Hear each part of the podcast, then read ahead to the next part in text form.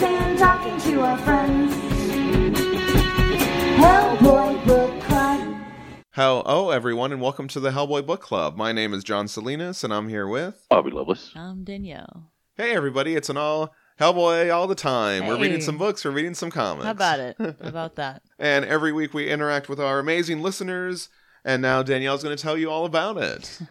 We're gonna read something, and you're gonna read it too, and then we're gonna talk about it, and you're gonna listen to us talking about it, and then you're gonna send us an email or or message on the social media that's a hey damn guys, and you talk about what we talked about. Then we're gonna talk about what you talked about when we we were listening to us talk about it. That that's another thing. That's John's gonna do that, and then then we're gonna tell you what you're gonna read next time, and you're gonna we're just gonna keep doing that, and that's a book club, and that's fun, and that's friendship. Yeah.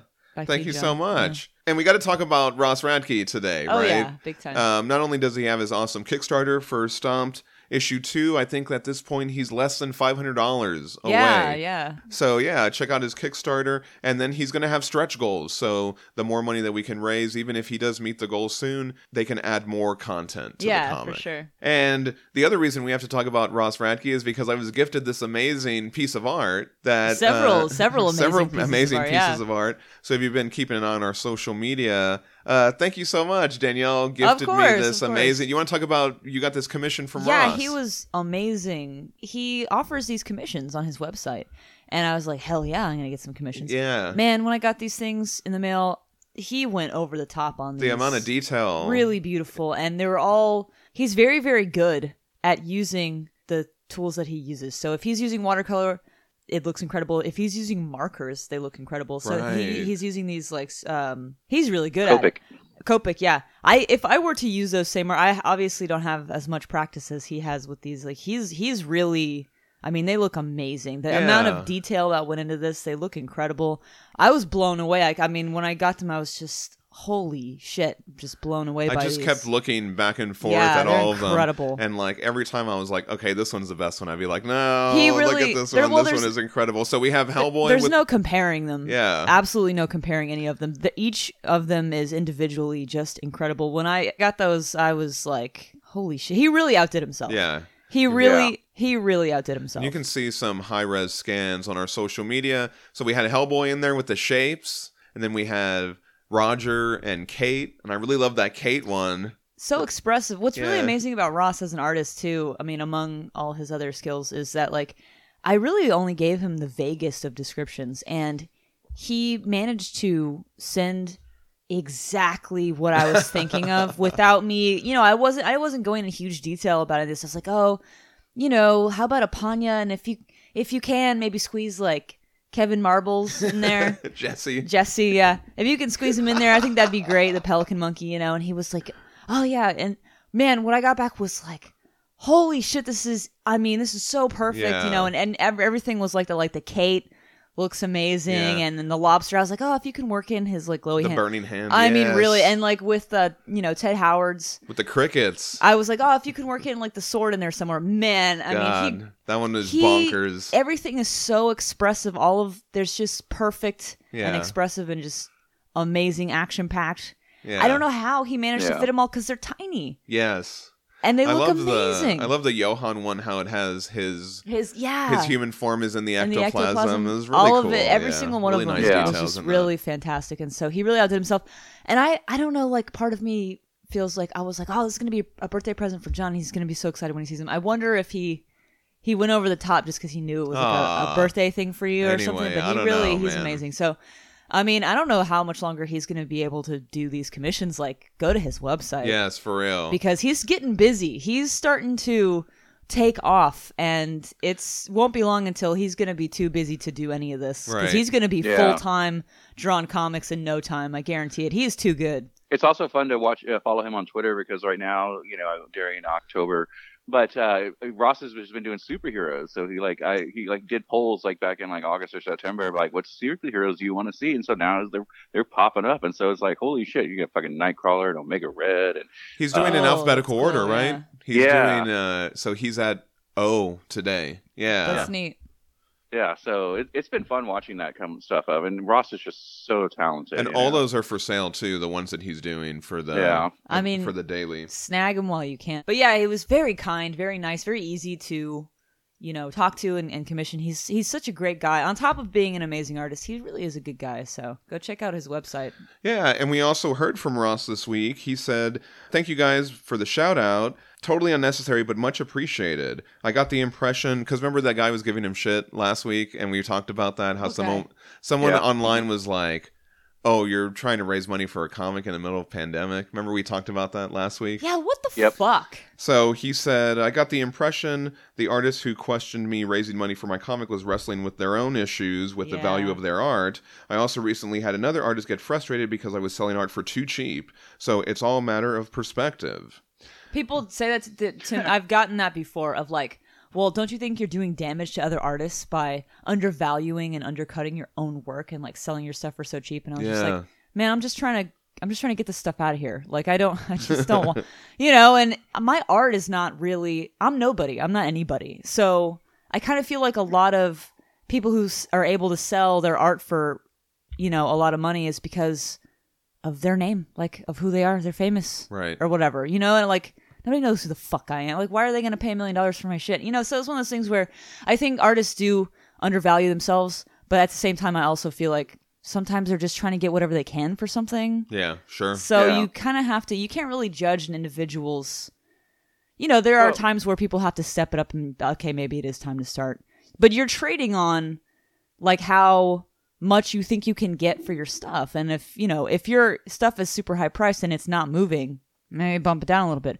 If your stuff is moving super quick and you're selling a lot of it, hey, maybe bump it up a little bit. Maybe you can afford to bump it up. So I think that's up to the individual artist to gauge. Um, I do think Ross Radke could be asking more for his stuff, but if he's not comfortable doing that, Get some, get buy some art. well, that's the thing is once he gets so busy drawing all the time and realizing, hey, I'm actually doing this full time and I'm not making enough to justify it as a full time job. That I think that's when it clicks in of like, wait, I'm doing this all day every day. Yeah. I need to give myself a raise and bump up my prices a little bit. And I think that's I think that's uh viable and I think that's advisable to do. I think you sh- you know, once Yeah. you reach that point, yeah, start charging more. Absolutely.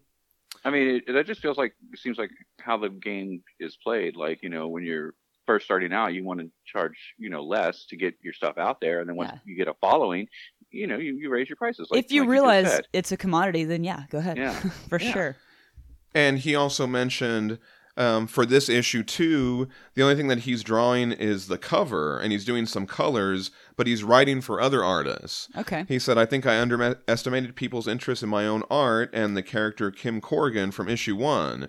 So I added a new stretch goal and massive reward tier in hopes of enticing people to help us stomp our goal. So I don't know if you saw this massive reward Right. tier. It's basically Yeah. you can write the story. Ross will draw it. Well, I think it's I think it's also there's an added element of he will work with you Yeah. on how to do that on the process of that and I think that he's also offering to actually like kind of do a little consultation there. sure. Which is invaluable for someone who has that experience to work with you and walk you through it and kind of guide you through it a little bit and be like, well, you know, this wouldn't you're okay, that's a cool idea. Wouldn't it work better if we structured it like this? And Yeah. this is why the action would move better or this is why you do a panel this way instead of that way. And I think that that's really invaluable for someone who, you know, is looking to work with an established artist on that specific information. That's that's pretty cool. Yeah, that, that I, I was rubbing my chin a little bit. I was like, hmm. do I Oh, really want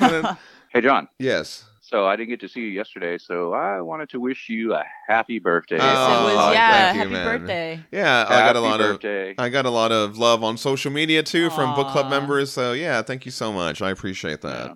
Once this pandemic is out, I can't wait to see you, and I'm going to give you a big hug because of your birthday. But Yeah, we owe each other lots of hugs. so I mean, I mean, once the pandemic is over in like 10 to 15 years, you know, Right.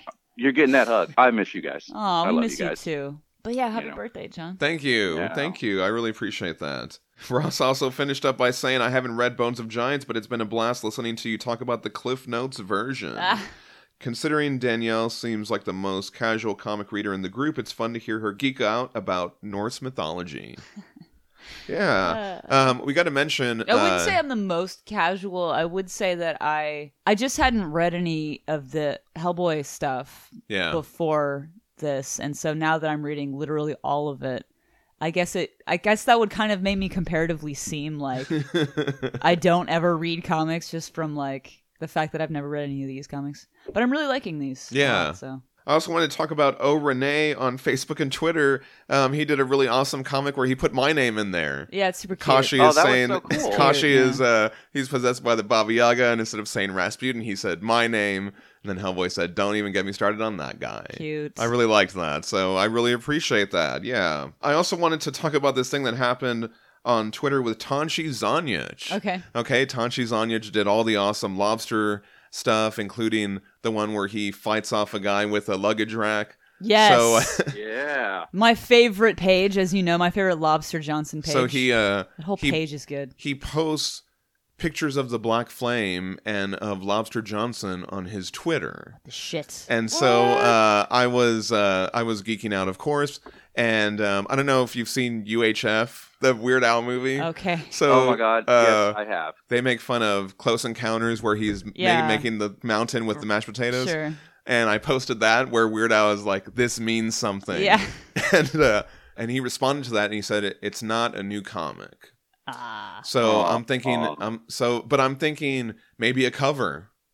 We've been talking about when are the Lobster Johnson omnibus is going to come out and stuff like that. Sure, sure. Maybe it's a cover or something because it had the Black Flame, the old school Black Flame that Lobster fights in the Burning Hands. So I was like, hmm. Mm. I wonder. It would be great to get some more Tonci Zonjic Lobster, even if it's just an awesome cover. Right.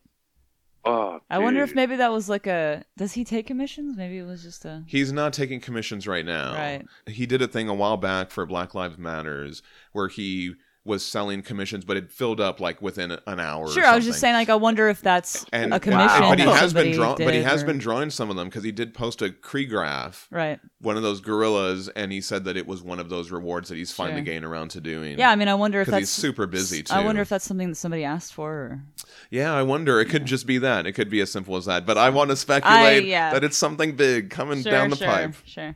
Man, I need to start following him on Twitter. Yeah, he's amazing. And now we're going to go on to our listener feedback.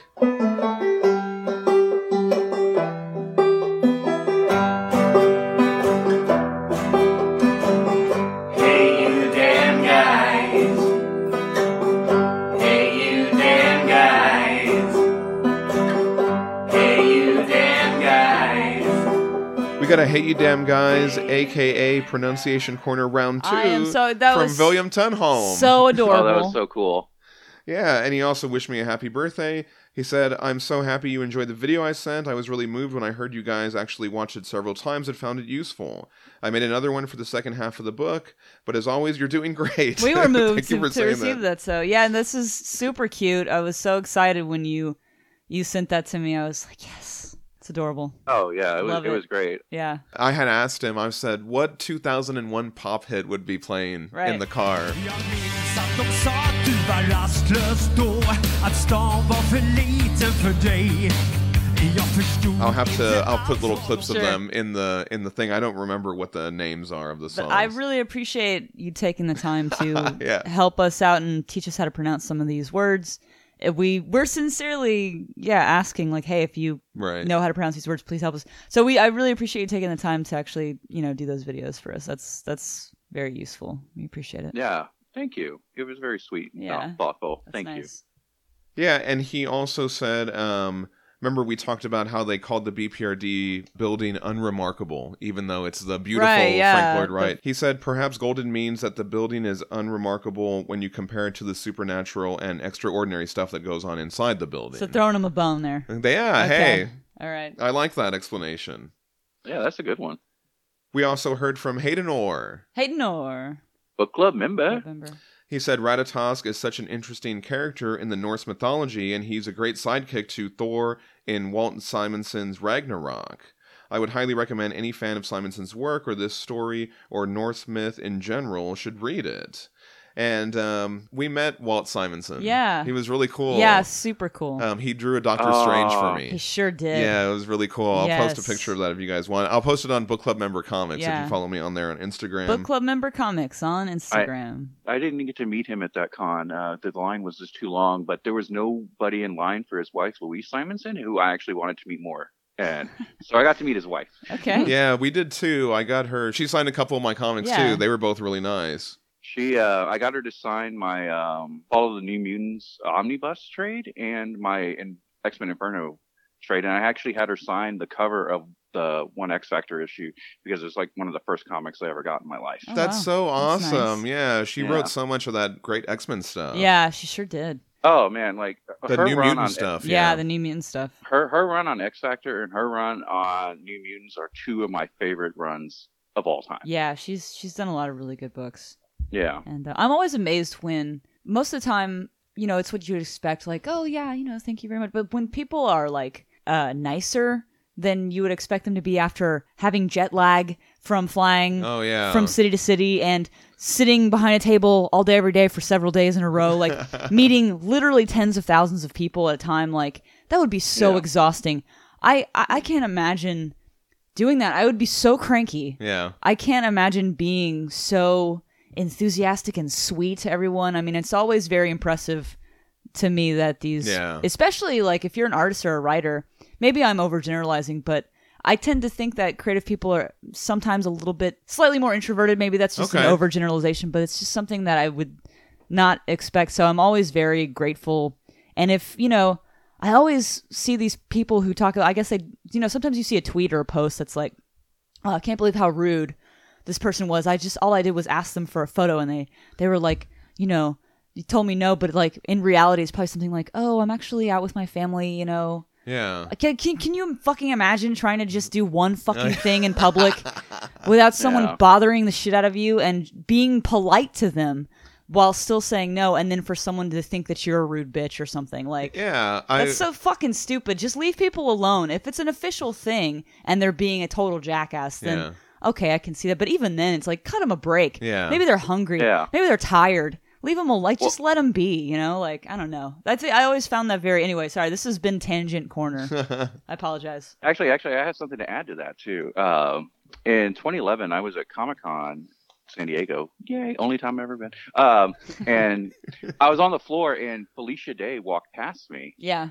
And so I, I she walked past me. and was like, "Oh my God, Felicia Day, may I take your picture?" And she's like, "No, uh, we're selling photos. Blah blah blah." this yeah. That's and how she makes money. But- yeah. and and so you know, she, she was very you know, Yeah. she was very kind, and I was like, oh, okay, thank you. And um, I didn't go buy one because I didn't want to. But, right. um, sure. I mean, that's your right. You're allowed to not buy stuff. That's fine. I, I just don't. I don't buy celebrity photos. It's just I don't care. but you didn't post on the internet. What a fucking bitch. She Oh, wouldn't no, even give me no, no, one but- but photo. then- you know what I but- mean? But then I started thinking about it, and I was just like, you know, she's probably harassed all the time by douchebags going, "Whoa, give me the fucking photo," blah blah blah. But that's literally Uh, how she's making money there at that event. So Well, I, I can, you know, not- you can see why she would be like, mm, no, Yeah. they're for sale. So but she was very polite and everything Yeah. like that and and i don't know i mean i guess you know i didn't i didn't stop to take into account also women who get harassed by dorks at comic-con all the Yeah. time and and i'm sorry i am a dork who, who is at comic-con and i No, but you're didn't an mean to harass asshole. felicia day sure,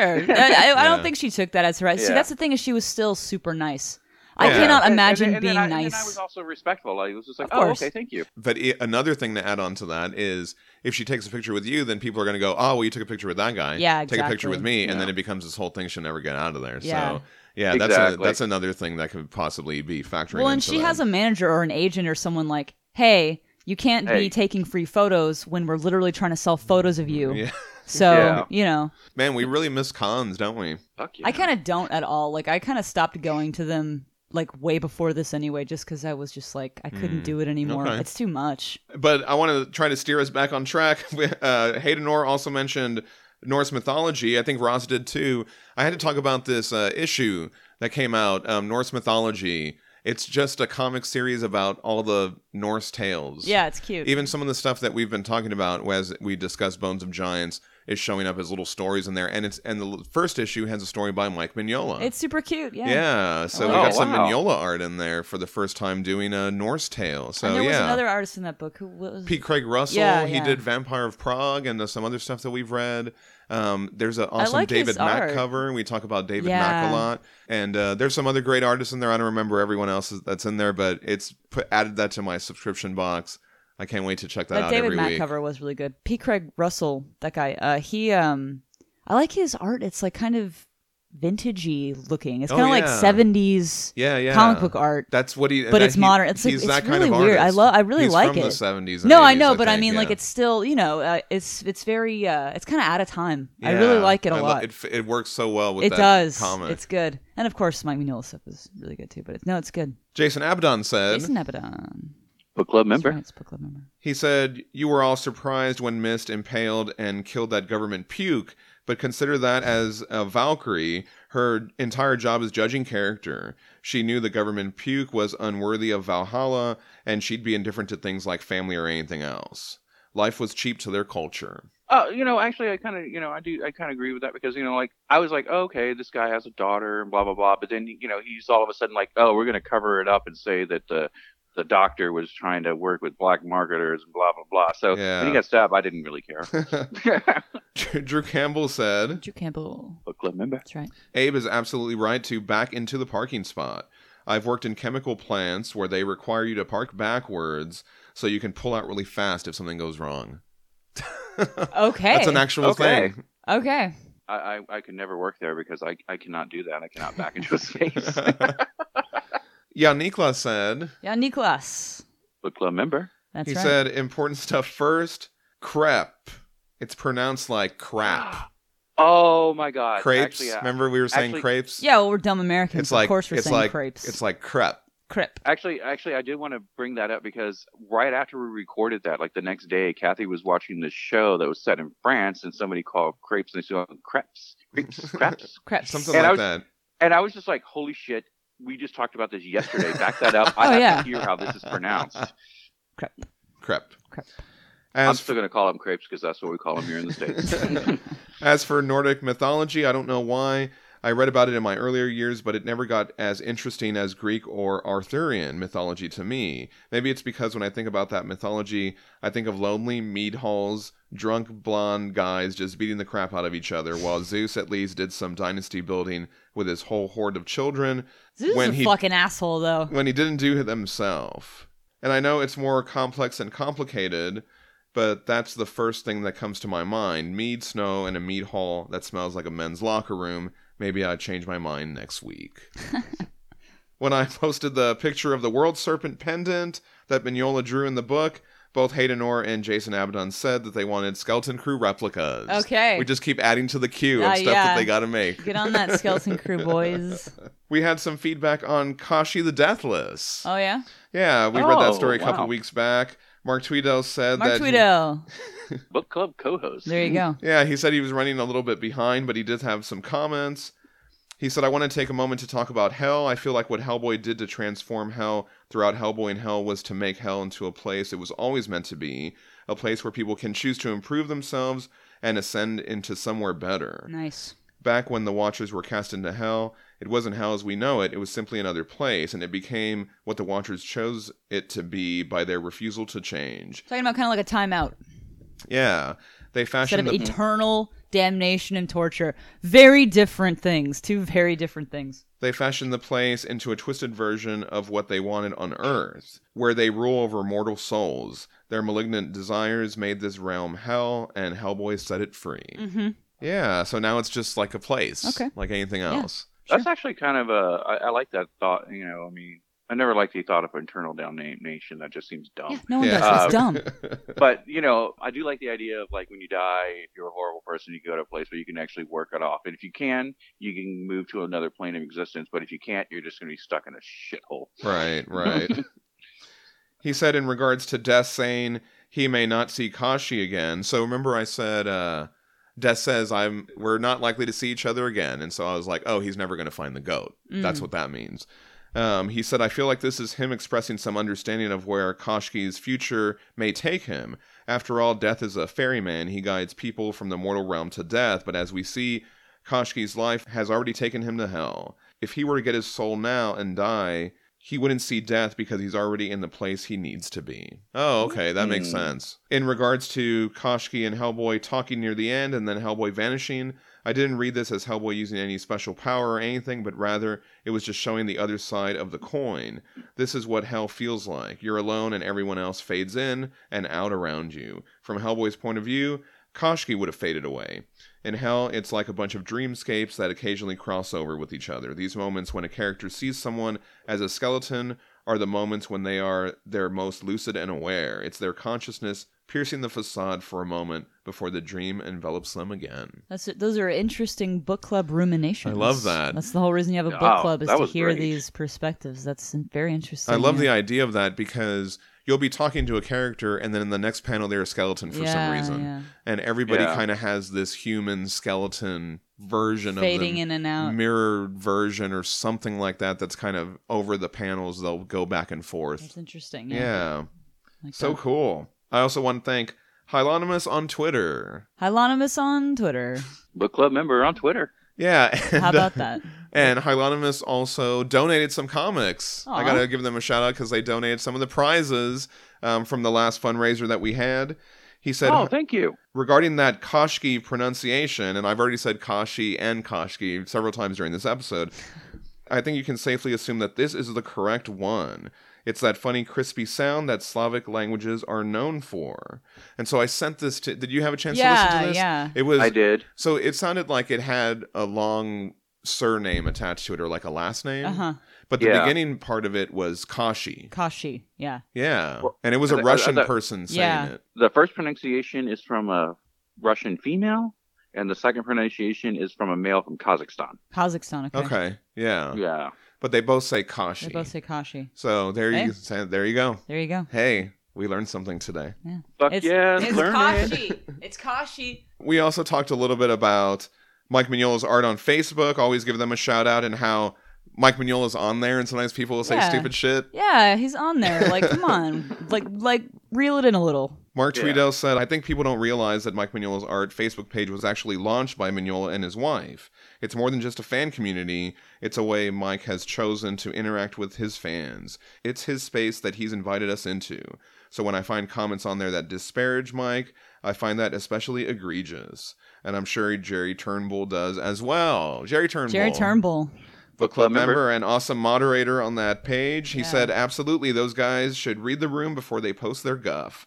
There's no place for it in our group. Really, and it's so fucking rude. But that everyone on there is awesome. Yes. And it is worthy of following. It's probably the only. They just had their third anniversary yeah, uh, of that board, and uh, all the comments were like, this is the only reason I get on Facebook. Yeah, they they I really mean- do a good job keeping all the fucking stupid drama out and just having it be a nice, relaxing place. And the mods do a great job, and so yeah, Yeah, no, I, I I love that. I love that uh, group too because like like Facebook is always like gloom and death and destruction, or just people posting weird ass. Like, it's a fucking hellhole. Yeah, But but then, but then like you know interspersed between all of that crap, I get I get to see wonderful art from Mike Mignola and related artists that are also posting the Mignola verse. And then Fan Art Friday is such a highlight. it's I love cute.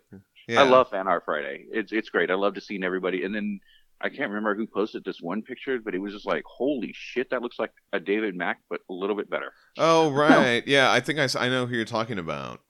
Yeah. Um, John, are you gonna post Ross Radke's stuff in there? I did. I already Oh, you did it. already? I Okay, posted it. Ross posted it. Oh, that's nice. Everybody loved it. Yay. Everybody is freaking out over it. So, and I also put on there. I want him to get um, as much exposure for that as possible because it's it's it's. I really appreciated just the amazing job that he did on those for you. And so. what I tried to tell people is, if you want your own commission, you could do, you could get your own commission, and at the same time back his comic Yeah. because he's doing commissions with the Kickstarter. So, like, if you love those pieces, you could get your own Yeah. and back the comic and get all this other cool stuff at the same time. So, I mean, hey, you know, check out his Kickstarter he's Kickstarter practically again. giving it away. Yeah. All right, and now we're gonna go on to our actual book club of the week. We're Actual conclu- book club. Actual book club. We're concluding Hellboy Bones of Giants, a novel by Christopher Golden with illustrations by Mike Mignola that came out in 2001. And we've reached the epic finale as we open up chapter 14. Sorry, I reached for your book there. That's okay. Hellboy, Abe, and Pernilla and the dwarves continue through the Ghost of Utgard. Pernilla. That's where they. Uh, that's what they encountered at the end of the last chapter. And Abe recalls another taxing mission. So I thought this was interesting. He's thinking about trudging through the Australian outback with only an Aboriginal shapeshifter as a guide. And so there are these Warrigal shapeshifters. They mainly live in small packs, especially in the city, as to remain inconspicuous. They live mostly in Australia, but have also migrated to other parts of the world. There's at least one tribe of Aboriginal Australians that is a larger pack of Warrigal. So that's these shape shifting Yeah. people. So there is folklore about that. They had been investigating an outbreak of nightmares that were driving people to madness and outright slaughter, and Hellboy had been dragged into the dream time by a pack of dingoes. Abe didn't remember much of the story of what happened to Hellboy there, because by the time they were reunited and Hellboy gave him the details, he was so completely exhausted that all he heard was blah blah blah. As far as he was concerned, the only thing that mattered was that it was over and he could go home. And so I did find this interesting article called Dreamings and Place Aboriginal Monsters and Their Meanings on theconversation.com. Terrifying Pantheon of Monstrous Beings is one subject of visual artworks by traditional Aboriginal dreaming narratives that merits inclusion in any typology of Aboriginal culture and artistic traditions. All these figures materialize fear, bringing it to the surface. At the psychological level, the stories about these entities are a means of coping with terror. So, in Aboriginal culture, the dream time is a thing, you know, that you can get. Oh, yeah. yeah. So I like that. Um, you know, he's definitely done his research on these like little details that they're just throwing out Yeah, there as it's these anecdotes. Back in the present, hiking towards Utgard, Abe's feet are so cold that he worries about frostbite and amputation, but he tries not to think about it so he doesn't freak everybody out. As they get closer, the ghostly fortress becomes more solid. At times, at a certain angle, it disappeared completely. So I, I love that. Yeah. How, like, as the snow is going, you know, it's coming in and out of reality, I guess. They follow Hellboy, who's 20 feet ahead, but then he stops and he sees something a large crevasse, as if those giants had cleaved the earth. So there's this one part in there where uh, Pernilla is standing with both feet in one of his footprints. I think it's interesting how oh, they yeah. You, yeah. Thank the you for. comparative like sizes of of them is they they want to remind you that Hellboy is gigantic, Right, And all that yeah. stuff. And it's it's really effective because I was like, oh damn, Yeah, they talked about in the last chapter, like he's in front to He's- but yeah. to block all the wind from everybody. you know, right? 'cause and you're he's thinking like, broad. oh, is it really that effective? But yeah, I mean, like if one of his footprints is big enough for you to completely stand in, Mm-hmm. then yeah, Yeah, that was a good detail. Um, so they find this crevasse. It's a dead end, but the crevasse creates a plateau at the end. Hellboy says, if it doesn't fall out from under us and nothing explodes, we should be all right until the worst of the wind dies. If we're going to try to get the people who are still alive in Utgard, I'd rather do it before dawn. I'm hoping the snow stops by then.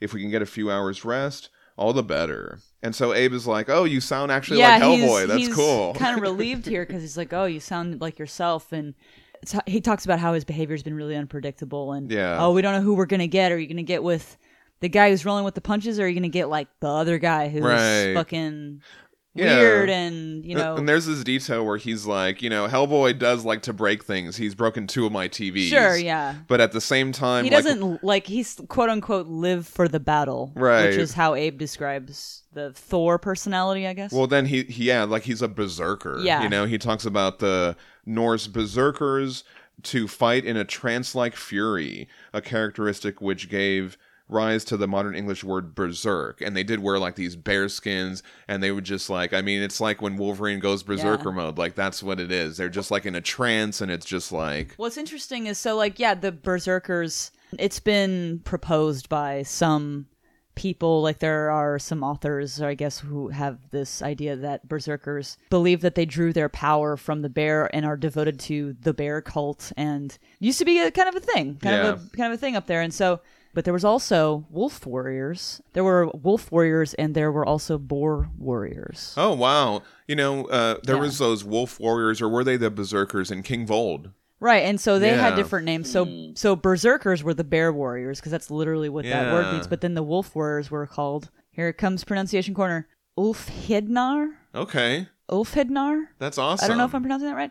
You know, wolf warriors appear in a bunch of different types of legends uh, among the Turks and Native American cultures and, and European cultures, but the Germanic wolf warriors, what we're talking about right now, uh, they would wear skins of wolves. And uh, let's see here. They were mentioned in several different sagas the Volsunga saga, the Vatnsdel. I can't pronounce Uh, lots of sagas. Lots of different sagas.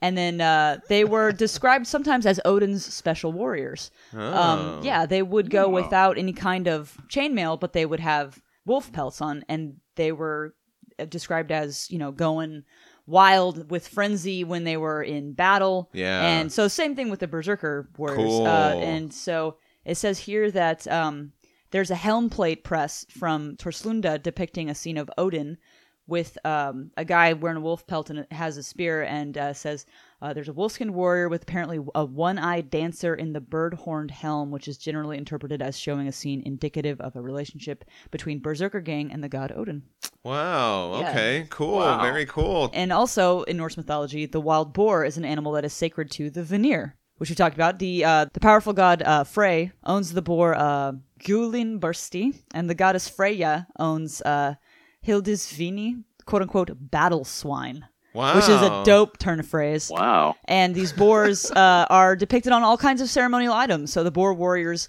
were fighting in the you know the battles too, like they were Oh, kind of okay, uh, a sh- like shock troops, you know, and and so you, you still see like a lot of boar symbolism in a lot of these Yeah. cultures that are it's pretty so interesting. the berserkers were just one of three Just types one of three of types of warriors, that yeah. all kind of did the same. That's so cool. I wonder Yeah. why. I guess because of the bear skin. That's They- why they became the most popular. yeah, one. but but the- there's more to that. Yeah, so like the boar warriors, like they've they've been described as like oh they they are like masters of disguise, right? So they uh Oh, they all had different. they can escape they have intimate lo- like knowledge of like the landscape or whatever and stuff like that and so all these three different types of, of warriors they use the strengths of their specific animal like the boar or the bear or the wolf eyes And of the hawk. Yeah. Ears of the wolf. Great star.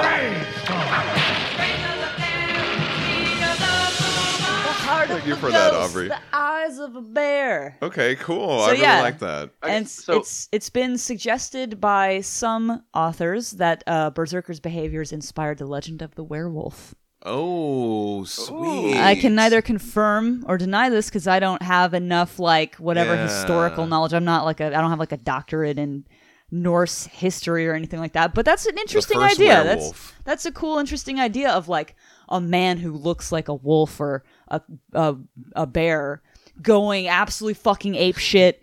Like, rah, rah, you know, freaking out in Yeah. battle and just fucking losing his shit. And f- there was also like there was a there's a thing if you you know you can read about this of like they would wear these pelts to distinguish themselves to their own troops as like stay away from those guys because when they go into freak out mode they can't tell friend from Oh. foe they will kill everyone near them you will fucking die so don't go near those guys Wow. they're just gonna kill everyone in sight so stay away from those dudes so it's one of those things where like they that was kind of another way to like distinguish those dudes and so it was like a fear tactic of like if you're an Ah. enemy troop and if you see this guy absolutely fucking going wild and just fucking killing everything in sight that's scary as hell you might just Yeah. run away Yeah. and lose the battle that way. So that's that's a it was like almost like a shock value thing too. You know, there's even there's some theories that that say that they they would uh, ingest henbane to induce like a like a psychotic Ah. thing, but there's okay. r- no real evidence that I that I, I could find at least with my like googling, you know, Yeah. that that was a real thing. But it's like a, some sort of a theory. But uh, yeah, so they would just like induce like this like episode right. to themselves somehow, whether it was just by just psyching themselves up really hard, maybe they were just like, but they would like bite their shields and they would like flail Yeah. around and scream and shit, and that would freak people out. and so that's you know, anyway, when I saw that they were mentioning berserkers in the story, I was like, oh. I get Right. to I get to talk about this now. Cool. Like it was, you know. Yeah. I was psyched Thank to you. see that they Thank you for mentioned that. I the learned a lot about berserkers. that. Well, uh, Daniel, I want to say thank you for that because until today, and today is when I finished the book, I did not know that Berserker and Bearskin were connected. I had no idea because It's cool, just right? how- It's interesting. yeah, and then and then you added a whole nother level twice. Fucking that's amazing. Yeah. is Well, I didn't. Thank This you. is uh, thankfully I didn't have to do all this research. That There's tons of scholars that already Yeah. did all this work. But yeah, you can. I mean, you can read about that in detail if you want to. It's um, it's fun stuff. And and Abe's like he mentions it to Hellboy. He's like, "I'm glad you're not a freak out berserker guy who's Sure. gonna kill everything in sight." Because he's been doing that, right? He's been kind of freaking out a little bit. And Hellboy says he can't even feel the hammer anymore or the pendant. Or it might just be that he's getting used to it. I don't like oh, the don't sound like of that. Yeah, Pernilla says to Abe, Me either, Abe responds. Abe tells the Nidavellir that they are going to take shelter, and Eitri says there's not a lot of room, so they're going to hang out up top and guard them. And Pernilla touches Eitri's shoulder and she's like, They'll make room. And so, like, that's the first, like, kind thing that's happened since his brother died. So, he, kind of smiles. yeah. That, that that was a touching little moment there. He says, We've weathered far worse. So they stay out there. And I think it's significant. Um, I, I don't think that's in there just for no reason. I think that that's significant. Yeah. And, you know, this is a book club, so I want to take a little book club moment here and talk about why I think that's significant. Because oftentimes when people talk about Viking culture, Norse culture, whatever, they talk about just, uh, it's brutal, just brutality, nonstop brutality. But like, there's no way that a an entire society full of people could be built on just horrible brutality.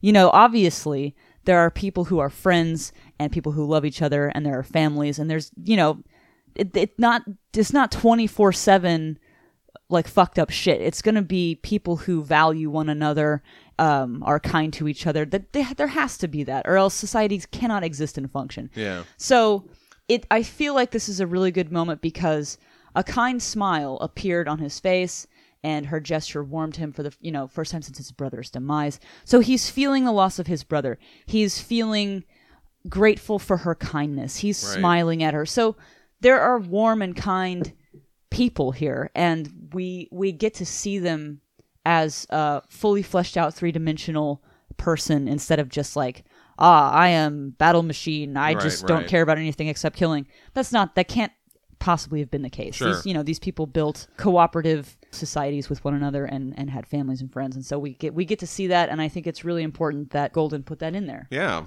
i think that's i think that's important Yeah, I do like that moment, and also like Brock and Eitri are like they're like a famous duo. Yeah. like you know, like if you Yeah. if one of them gets yeah, obviously they got to be like, They're hey, gonna this care. is this is important, you know. and so for for them to care about someone being kind to them i think really fleshes that character out you know it would have been easy to just make them one dimensional little like Yeah, dudes that sure. were just there to move the plot along.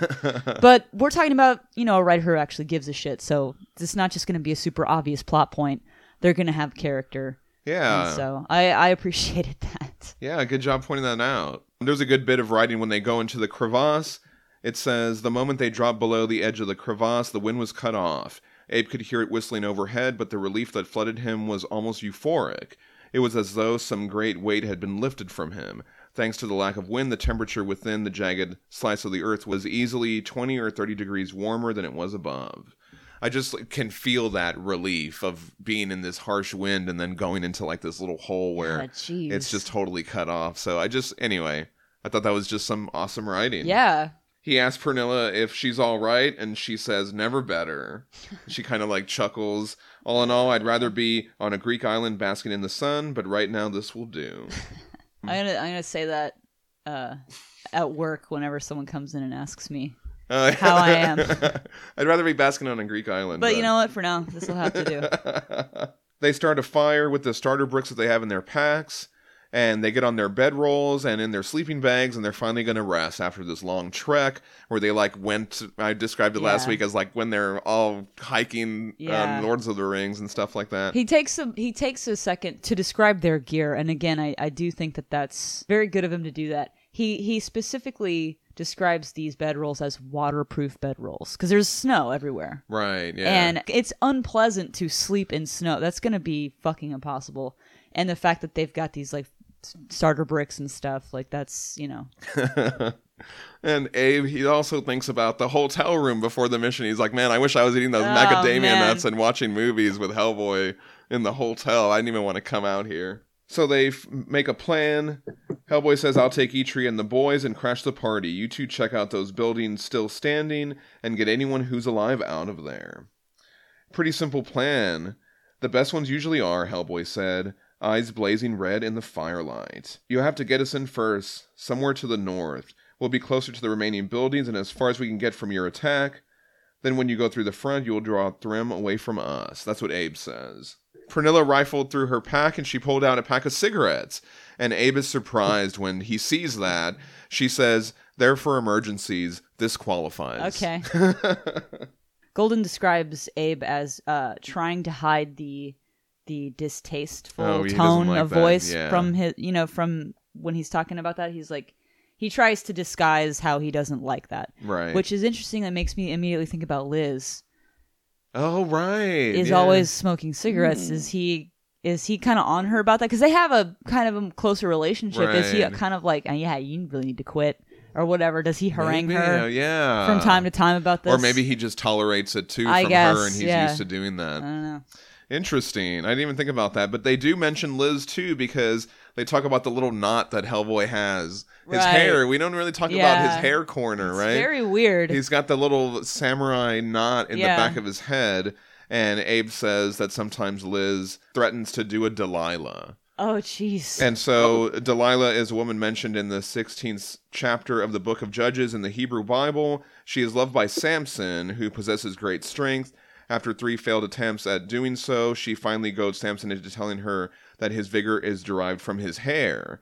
As he sleeps, Delilah orders a servant to cut Samson's hair, enabling her to turn him over to the Philistines. So that's what that's a reference to. So Liz is like, I'm going to cut that thing off. Like maybe Right. So it, when when when they cut this per, this character's hair off, he lost all his strength and was able to be captured. So she's constantly threatening to cut his hair off. That's interesting. As Abe gets another starter brick to keep the fire going, he holds it up to Pernilla to light her cigarette. All right, let's get a couple of hours rest if we can. The snow looks like it might stop soon, Abe says. You, my friend, are an optimist, Pernilla replied. And Abe's like, No one's ever called me that before. I thought that was a funny moment. Pernilla took another drag on the cigarette, her knees drawn up to her chest, but she let the butt dangle in her hand there against her knee, and she returned his smile. Then she screamed as flames shot from the end of the cigarette. So that's kind of like it stood up. Remember in that earlier scene where it's just like the body stood up, and this is this kind of grabbed me the same way because Oh, I'm really? like, oh, all of a sudden, I found that one much more abrupt, though. I found that one much more surprising. This one was just kind of. It seemed like something was gonna happen there. okay, I didn't know what it was gonna be, but that to I was surprised. I I thought they were going to I was- finally get some rest. I was like, this is Yeah. the end of their little thing, and we're to cut over to something No, see, at this point, I was like, okay, this it's time for this weird thing to happen. What's happening now? But you know, when that thing of like the body setup, I was completely unprepared for that. So yeah, but no, I I I I, I get you. I get Yeah. I get you.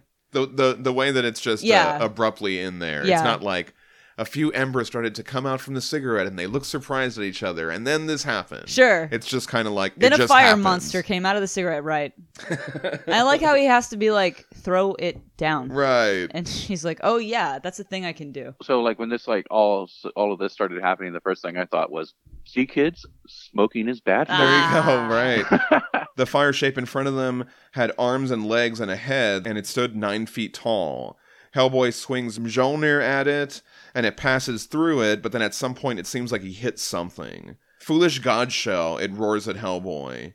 You are as dense as the true Thunderbearer himself. Logi will consume you. And Logi is a Jotun, that's one of the giants, and the personification of fire in Norse mythology. Logi appears in the tale of Thor and Loki's journey to the castle of the giant Utgard in Jotunheim, where Loki was pitted against Logi in an eating contest. The contestants appeared to be equal in speed at eating meat from the bone, but Logi also consumed the bones and even the wooden trencher in which the meat was placed, showing off his might. They later explained that Logi was really Wildfire himself. Fun trivia. Would you like some fun trivia I about would like some fun trivia. what about you, Aubrey? I love fun trivia. One of the moons of the planet Saturn is named Logi. Hey, Yeah, because it has like kind of like a fiery. that's cool. Was that as fun as you thought it was Yeah, going to be? yeah, that is fun. Actually, honestly, I did not know that, and I love Saturn. So there you go. Yeah. win-win. Hellboy snarled, I remember you, Logi. You trumped my brother by deceit only. I have been burned before, Wildfire, and Dragon's Breath cannot last forever. But I am not Dragon's Breath. I am only myself, eternal flame. And so there's this battle with Hellboy, and he's like, he's screaming in agony as he's like being burned and all this stuff. As they fight, Abe yells to Hellboy to hit whatever is in the fire like he did before, you know, and Hellboy's arm is all burning up, his jacket's all burning up. He hits it in the chest, cracking something, and yellow flames shoot out, but it keeps coming. Abe and Pernilla can't climb out, and the dwarves are coming down from their guard, but they won't get there in time. Pernilla remembers the myth. The giants had to call them from a source. They had to call Logi. I couldn't find a reference to this detail that it came from a source, but like it was hard to find a lot of stuff. Sure. Like it just had one or two lines. Pernilla and Abe notice tendrils of fire stretching back to the starter brick.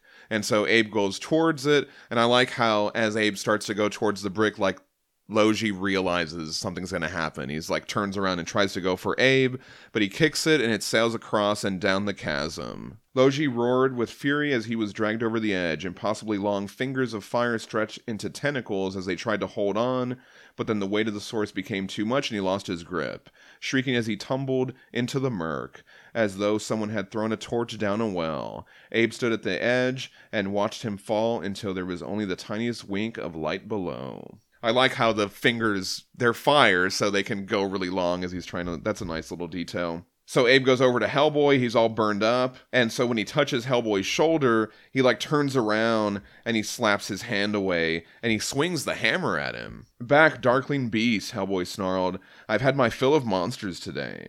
And then he like uh, swaggers away and just falls on his face. His flesh was still so hot after being burned by Logi's flames that the icy ground hissed loudly as heat met frozen earth. For several seconds, Hellboy did not move. So he finally comes around. Abe's like, I'm here. You want to take another swing at me? Hellboy rows over and he's like, Aw, geez, Abe, I'm sorry.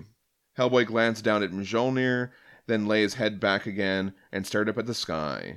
All this time, I've had this damned hand. I know it isn't really me, and sometimes that spooks me, but I've made it mine, you know. But this freaking hammer, I'm going down there and killing that giant zombie with the stupid trees growing out of his chest, and then if the hammer is still stuck to my hand, I'm cutting the whole arm off, I swear.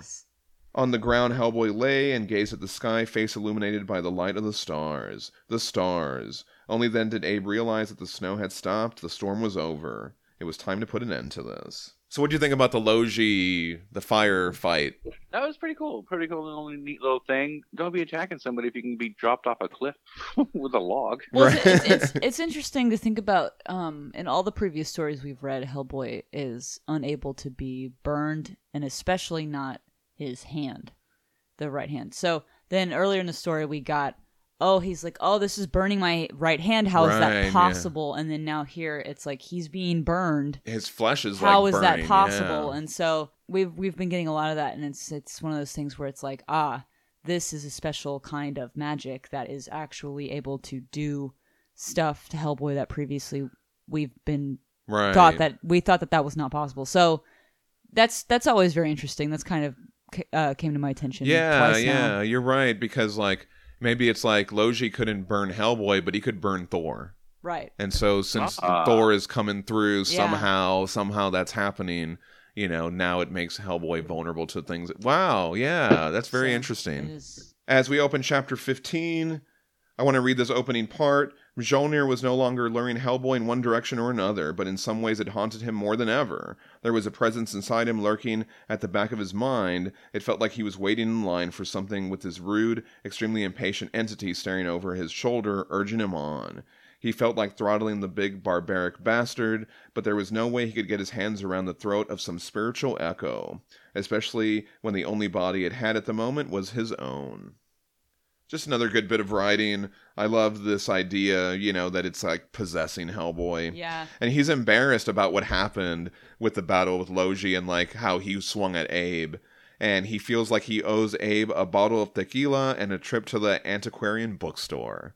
I would love that as a, you know, Yeah. hey, sorry I swung at you. Let's here's a bottle and let's go buy you an expensive book. Nice. That would totally be my thing. When I was a kid, I would ask for expensive books. Yeah. Like for my birthday and stuff like that. Yeah. I'm so, so nerdy. No, it's great. Like first edition Edgar Rice Burroughs Yeah. with a dust jacket. Absolutely. And stuff like that. Or like I have the facsimile to 1984. Yeah, that's a good and one. those are all books that I asked for because I saw them in an old bookshop, you know, and they were $100 and I couldn't afford it at the time, but I wanted them. Well, when I got you that David Lynch that works on paper. Oh yeah, there you You're go. freaking out. You're like, oh shit. Yeah, really. It's a good book too. I, I was, love I love a trip to the antiquarian bookstore and Yeah. a bottle of tequila. That sounds like a great reconciliation gift. Yeah, absolutely. Hellboy had thought about sending Abe and Pernilla back, but frankly, he was afraid that Abe would take him up on it. He was also worried that he wasn't himself anymore. The snow had stopped, and the crew go down into the mountainside. Since Hellboy's jacket was all burned off, he has the sweater that Anastasia Bransfield knitted for him, the only woman he had ever referred to as his girlfriend. It had been years since he had spoken to her, and many more than that since he had seen her last and it still pained him to have destroyed the sweater. In order to get it over his godforsaken hammer in his massive right hand, he had to cut the right arm of the garment along its length. Um, but I do like that detail because we talked. They talked about Anastasia Bransfield in The Drowning, where Broom is like, "And Hellboy's off with that girl" or whatever. There was that part. Um, but I like hearing more about this character. I would love to hear about all of that, those years that he took off to be with her. As they approach Utgard, the walls of the fortress are becoming more solid. Hellboy goes over their plan again, and afterwards, the hammer becomes warm in his hand and the pendant icy cold. So Oh, before, where he was like, "Oh, I can't even feel it anymore," and he winces at the pain, and he pulls the pendant almost stuck to his chest. He pulls it on to the outside of the sweater. He says he should have left it at the university, and Eitri speaks up for the first time. He says no. My brother Brock forged Mjolnir, a gift of life to the Thunderbearer. I crafted the pendant, a representation of Jormungand, the World Snake, the Midgard Serpent. The hammer was a gift of life. The pendant was a gift of death. He wore it at the end. It says here, Hellboy almost wanted to cuss Eitri out, learning that he could probably just remove the pendant to break that spell. But I don't think it's that simple, because he was already acting weird before he put the pendant on. Right. Yeah, I, well, it's like he, he started acting weird the moment he touched the hammer. Yeah. He didn't get the he didn't get the pendant until way later when Abe was like, "Oh my god, I'm freezing, I'm freezing, I'm freezing, I'm freezing." Yeah, yeah. Oh, by the way, I'm wearing this pendant. And Hamill's like, "Give me that." But then it says uh, that he says, well, maybe there's more to it than that. You know, he had a feeling that until Thrym was destroyed, whatever powers had brought the corpse of the Thunderbearer out where it could be discovered, uh, they weren't about to let their pawn walk away free. So he's thinking about it for a second, and then he thinks better of it. So he's like, yeah, okay, well, it can stay for now, but when this is all done, you're going to take it back. And Eitri's like, yeah, okay, Yeah. sure. Suddenly, Abe and Pernilla look up at something. When Hellboy turns, he sees at the gate of Utgard another giant skeleton is rising out of the ground and it has like a giant sword. It approaches the gates and they open for it. And then so they're all like, oh shit, there's probably like a ton more giants in there, you know, that have risen from the ground. This is a gross sentence. Uh, the thing is hideous. A kind of spider webbing of dry skin remaining as a death shroud upon those bones. gross. Yeah, great description Yeah, super by Christopher Golden. descriptive. Um, a couple people have mentioned that they're like just listening to this as a Cliff Notes version. You, you got to read it or listen to the audiobook because Christopher Golden is too good. We can't read the entire thing or else it would just be the audiobook. and then we'd probably get sued. yeah, we would. I know you just said we're not going to read. I'm going to read this one more sentence. It had, uh, spider webbing of dry skin remaining as death shroud upon the bones. In uh, its right hand, it clutched a huge sword, 15 feet in length, covered in rust and crusted blood and dirt. yeah. So gross and spooky skeleton, but also like that's a big ass fucking sword. Right. And So- they, Yeah. they just saw this come out of the ground and then they look around and like the ground is all messed up. Uh. So like all these things have probably come up. Yeah. You know, and so there's probably like a lot more. Hellboy's like that can't be good. Right. Abe says there's no way to know how many there are. What do we do now? Pernilla asked. We could go home, Hellboy says. and so she's like, that isn't funny. His expression was grave again. Pernilla knew her father had been both part of the cause of this and its victim. She wasn't about to turn around, and they both knew it. No, I guess it isn't. Sorry, Hellboy says. He glanced around at the others. Let's go. They make their way to Utgard, and Abe is exhausted. Their one final attempt to try to get rest, and the fire thing happened, and all this other shit, and the Hellboy swung at him, and all this kind of stuff. And he's impressed with the magic of the place. It was huge magic, nothing so simple as a ghost. Some haunted city that had turned up in response to Thrym's arrival. And so when Abe touches the wall, it like affects his arm. It like makes him numb or something. So then he tells everyone else, like, hey, don't touch the wall because something Yeah. weird's gonna happen. I like I like the phrase big magic and huge magic. This isn't just big magic; it's huge magic. Yeah. that somehow gets across exactly what you're supposed to feel about this. It's it's very interesting turn of phrase. And Abe can tell that Pernilla is getting all freaked out. And so he tries to comfort her. She asks how he's so calm. I'm not, he says. There are times when it's helpful to be inscrutable. No one can tell when you're terrified out of your mind. So he always has like a poker face. And we d- and he just mentioned I- like that he held back his distaste for cigarettes. So maybe he just like has that kind of affect. I, I really love that description where Abe said, like, you know, you know, even though he may not look it, he is terrified on the inside, and it's just like, you know, that, that's it's nice to know because you know, like, it's normal to be afraid when you're in situations like this. yes. right, but real. he he also Yeah. sees the value of maintaining at least a calm exterior. Right. So Yeah. that you know because you know freaking out isn't going to do us much good we got to keep our wits about us we got to try and maintain some semblance of you know uh, of order and and control It's not just that. The reason why I like it, I like it because it, like, you know, it lets people know that it's okay to be afraid. Just you, if you're afraid, that's a natural reaction. yeah Just don't be frozen by your fear. right or don't But, uh, be so freaked out that you actually screw yourself over. Right. Exactly. but he's, he's got a lot of experience in the field with shit like this. So uh, you Yeah. know someone who's inexperienced oh, isn't going to be able to do that you know? So it's it speaks to his experience as a field agent as well. Man, if I if I saw a giant skeleton pop out of the fucking ground holding a 15 foot rusted, bloody, dirty sword, I would probably shit my pants. Sure because I've never dealt with anything like that. But if it was like the 40th time I've seen Right. some crazy ass shit, I'd be like, oh, ah, here we go again. again yeah they find a spot in the wall of the fortress to start their attack. A change came over Hellboy then. His thin lips pressed together so that they seemed even thinner, and the still scorched flesh on his arms cracked as he stretched himself out. Muscles popped as he raised Mjolnir, eyes flaring with a kind of primal strength. He swung the hammer in a massive stroke that rang loudly upon impact. The stones moved, cracked, shifted, and then several of the huge blocks crashed backward into the courtyard of the citadel of the giants. And so they all listen. They're like, Did anything happen? Did anybody hear us? And then he gives Abe a thumbs up, and they go inside. It also mentions this before Ragnarok. Utgard's courtyard might have been a marketplace or a field of combat for warriors who wished to test their mettle in rare times of peace. It would have been the place where feasts were held, weddings celebrated, and funeral ceremonies conducted. Now it was a wasteland. I actually really like that kind of description because you know, it, even like these are frost giant monsters, they still had their own market and weddings and all that kind of. it- Right. Yeah, I do like that. Um, I just thought that was a cool detail about Utgard to throw in there. As Abe and Pernilla go into one of the towers, they look across the courtyard and they see more of those skeletal giants, and they're eating corpses. There's some pretty grisly descriptions of this.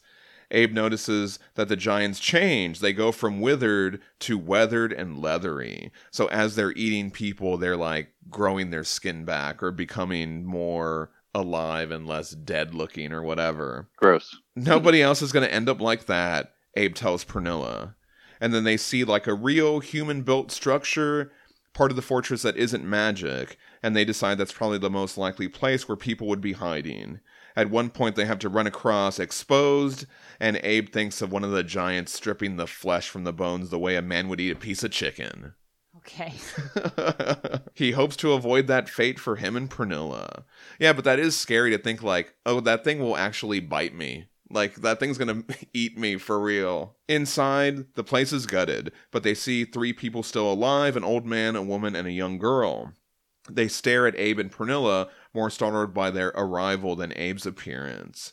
And Pernilla is able to speak to them in their language. This is probably Lappish or Sami. Abe also sees a pile of corpses all dead and frozen together, and it makes him want to throw up. Let's just go, he says. And when we get out of here, the Bureau is going to pay for a very long, very tropical vacation. They gather some supplies and they start heading out the window. The ground shook.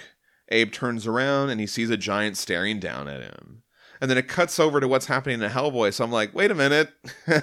the giants, now they've seen Abe too. So I thought this is where the story really started to ramp up for me, where I was like, we're getting they're into building the... this tension Yeah, yeah, it's really good. Hellboy and the Nidavellim approach the gate of Utgard. Lightning flashed down and merged with the hammer, striking the gate simultaneously. All of Utgard shook and thunder rolled across the sky, deep and resonant. The gates of the ghost city crashed open, stone splintering and calving like an iceberg. Those huge doors slammed into two giants, partially decayed sentries inside. One of them was merely staggered, driven several long steps from the walls. The other was thrown to his knees, and an enormous wedge of stone that calved off one of the gates landed upon him, crushing the sword wielding giant's spine, sharp edge cutting right through him. What flesh it had flaked away to nothing, leaving only cold, motionless bones behind. So when they get killed, it like all the flesh just completely disintegrates and they're just bones again, which is a really cool imagery. Yeah. Also, I like that. Yeah.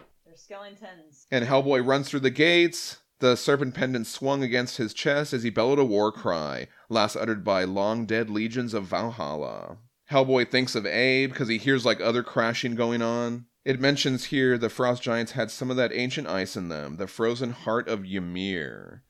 The poetic Edda refers to Ymir as a primeval being who was born from venom that dripped from the icy rivers Elvagar and lived in the grassless void of, and I'm probably saying this totally wrong, Ginnam Gagap. Dope. Ymir birthed a male and female from the pits of his arms, and his legs together begat a six headed being. The gods Odin, Vili, and Vé fashioned the earth from his flesh, from his blood the ocean, from his bones the mountains, from his hair the trees, from his brains the clouds, from his skull the heavens, and from his eyebrows the middle realm in which man lives, Midgard.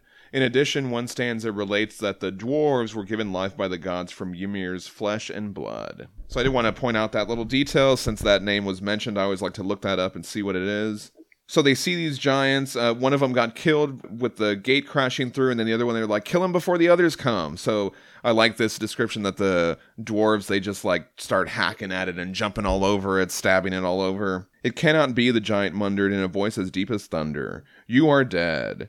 Hellboy clenched his teeth and glared up at the 35 foot monster. At least I don't look it. Again, he shouted the battle cry. A barrage of lightning struck the walls of Utgard, blew a hole in one of the towers, and tore up the ground. Hellboy raised Mjolnir and lunged forward. He brought the hammer down and shattered the giant's wrist. Yeah, so they're beating the crap out of these guys. We haven't talked about these Mignola drawings um, that are throughout, but we get a nice one here of like, I love the use of shadow on this, so you Yeah. can see the pendant. Well, he's a he's an absolute master of that for sure. So it's like Oh, as yeah. the, so it's like I'm thinking as the lightning is coming down, the pendant is illuminated, you know, also either with like the reflection or something like that or like, you know, anyway, there's just so much conveyed. It's not even in color and you can kind of see um, how dynamic it is. Yeah, the the illustrations all throughout the book are just amazing. Yeah, we forgot to talk about it. There was a really cool one when they were fighting Logi that had Hellboy all engulfed in the fire. I actually I, I had meant to say something, but I you know I forgot. But man, that was a great image. Yeah. They see more giants approaching, and they mention one of them is Hyndla. Though a giantess, Odin had been her father, and so Hellboy calls her my sister. I guess she's Thor's sister. I couldn't really find a whole lot about her, to be honest, but I did find this website called Whispers of Yggdrasil. Hyndla is a Norse goddess of bloodlines and family trees. She is directly connected with ancestors, and she lives in a deep northern mountains of Jotunheim in a frozen cave. The giantess goddess is a very wise spirit who has knowledge of bloodlines and family trees and also genealogy.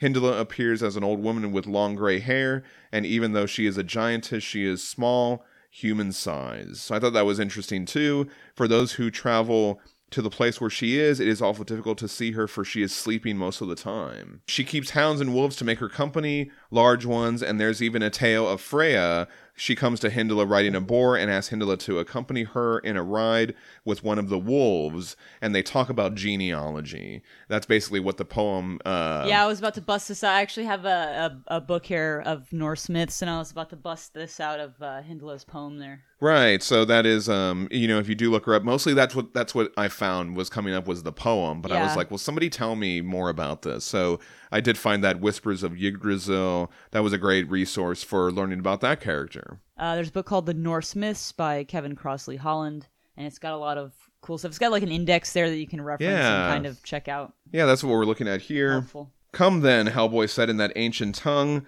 the words coming unbidden to his lips, spoken not by Hellboy but by the ghost in him. Come to me, bones of giants, and we all will return to the grave where we belong, where all the nine worlds were meant to stay buried forevermore. So here we get another part where they say the name of the movie in the movie. I always love that. It's good. I love it. So with the final word, you know, Hellboy uh, gives his war cry, and I love this description that all the giants are they're all bumping together trying to get at him. Like they're all running at him and they're like slamming into each other and stuff like that, trying to be the first one. Hellboy raised Mjolnir again and with both hands brought it down. He struck the ground and it cracks, it like creates lightning going through the ground. And then of these three giants, like two of them are like immediately electrocuted. I love that. It's so cool. It just leaves behind the blackened and charred flesh and the bones. Then there's this he they describe this sword wielding giant with two heads, one of them dumb and drooling with hollow eyes, and the other grinning with sharpened fangs and a gaze of pure malice. I like that description too. And there's even a drawing of the two headed giant there. Yeah, I was gonna say it's a really good drawing. They called you Hresvelg before Ragnarok, Hellboy muttered. And so I did look this up. That he's a giant in Norse mythology. He is portrayed as a eagle-shaped giant, Nice. originator of the wind. So I thought that was interesting. Here's a very different version of it. Hresvelg laughed. I am a memory. Then what might I ask are you? Just another dead thing, Hellboy says. I like that response. Hellboy dodges the blade, and Hresvelg reaches down and grabs him. And so then Hellboy smashes the giant's wrist with one blow from Mjolnir. He leaped at the two headed giant's chest and shattered it with Mjolnir, breaking bone and tearing muscle, ripping a hole where the monster's heart ought to have been. So then the thing falls over and Hellboy goes inside it. And then he's got to like hack his way out from the other side. So that's like another like not only has Hellboy done that in the movie, and I think he's done that in the comics several times too, but that's just a very popular Yeah. action thingy that like I think they did it in Pacific Rim also. Wait, wait, wasn't it Ron Perlman? Yeah. He comes out Yeah. of the Yeah. Yeah. It's Ron Perlman. Yeah, but I love that that he goes he goes through the wound and then he's got to come out and then so he's you're left with this image of him sitting atop this dead It's an thing. interesting trope. You yeah. know what I mean? I do like that. I was like, that is so awesome. Eitri and his cousins managed to kill one of the giants, severing its head entirely, and now they were attacking another like wolves, bringing down a deer.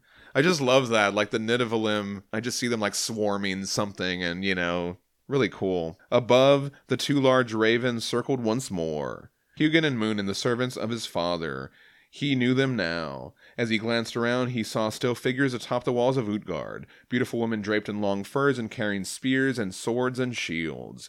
Mist was among them, watching solemnly, awaiting the outcome. The Valkyrie had been watching all along. Very nice, and so we're going to get into chapter 16. The final chapter. Yeah, at the beginning of this, Hellboy's still fighting off Hindala. She was one of the giants that didn't get killed, but Thrym hadn't shown himself yet. And so she's got this morning star. There's a great illustration of her with that. And so that's like that ball and chain type of thing where it's got all the spikes on the end of it. Well, didn't he call it a Morning Star Mace?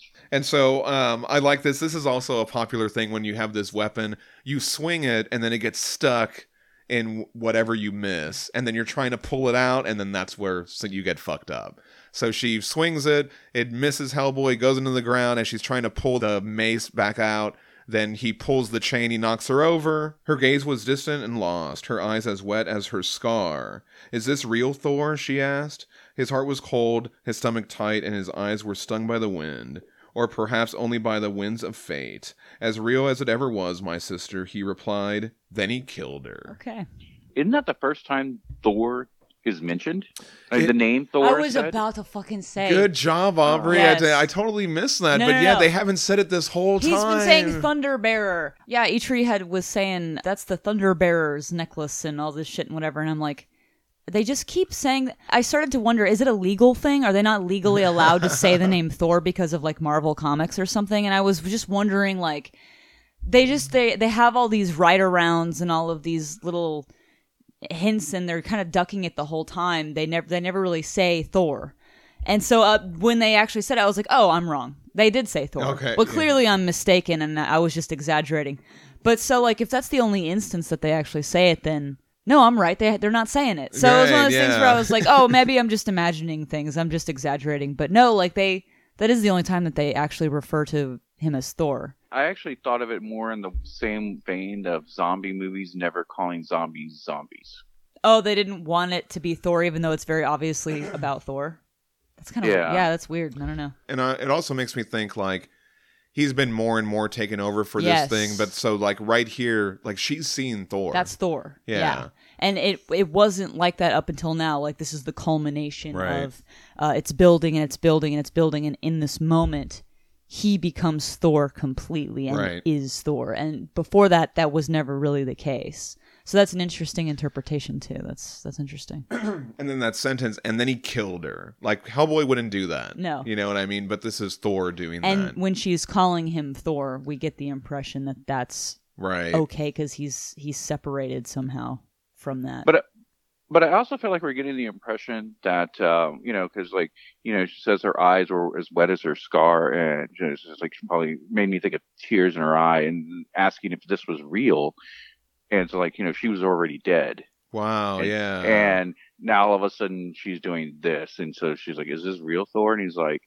You know, as real as it ever was, my sister, and then he killed her, and he's like returning her to the grave. I don't feel like Oh, he's yeah. I don't feel like he's killing her as in like I'm killing the bad guy. I feel like he's letting her return to her eternal. I love your I love your reading on it. That's great. We cut back over to Abe, and this remember the giant has just spotted him, and he thinks of Dorothy's ruby slippers. This is a reference to the Wizard of Oz, where she can click her slippers and go back home. So he does think of that. He's like, boy, I wish I could do that now. He would have much rather taken a wicked witch and her flying monkeys. In fact, now that he thought of it, he just managed fine against a wicked witch and flying monkeys that time in Dusseldorf.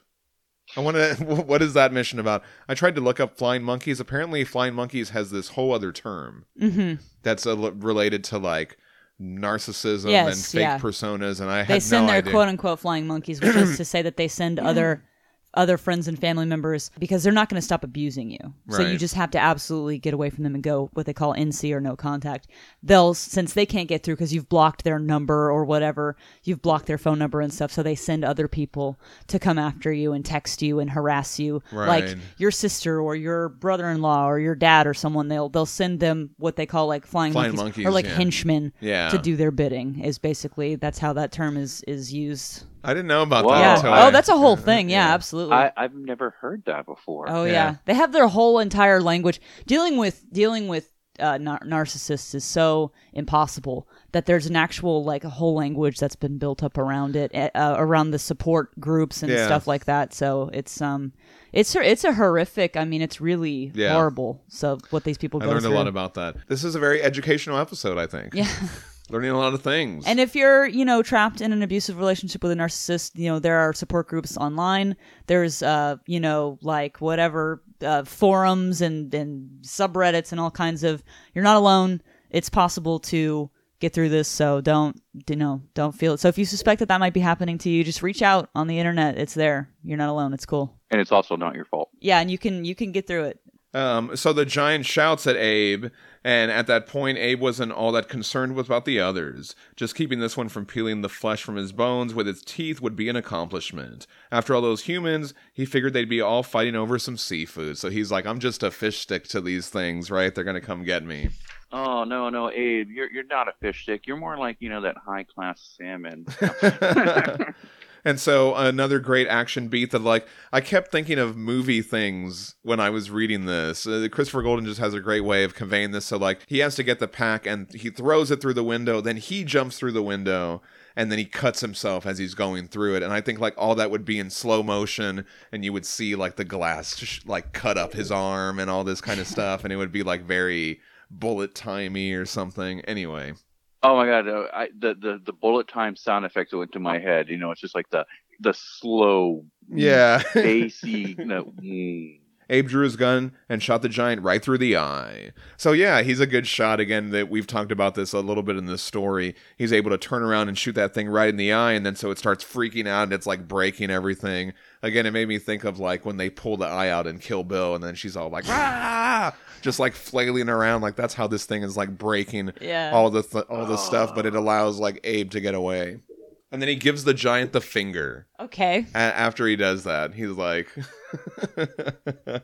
he's a rude boy.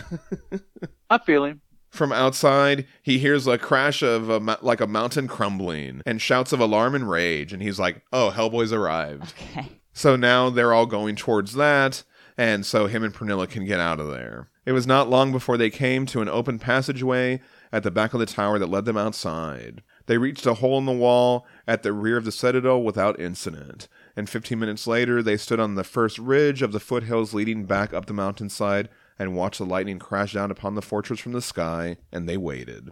There's this point where Abe is like, maybe I should go down there and help, but Pernilla puts a hand on his arm and she says, We need you here. He gazed into her eyes and reached up to touch her face, and he nodded. She was right, of course, if anything happened to Hellboy, it would be up to him to get them back to safety. Yeah, but there is he's touching her face, there's all this Yeah. there's there, there's a little Of thing course. going on. little little shape of water going on. Yeah. As we cut back over to Hellboy, it says Hellboy felt larger somehow, like a giant himself in some way, as though he towered high above the creature he had once been. So again, it made me think of Makoma, where they do show him become a giant Hellboy that's like destroying Right. everything. And then it also made me think of For Whom the Bell Tolls at the end, where he becomes as big as a mountain. Yeah. And stuff like that. So I do like that. I like this. Uh, all the dead of Ragnarok had come to witness this, the last battle of the old world, the true end. Yeah.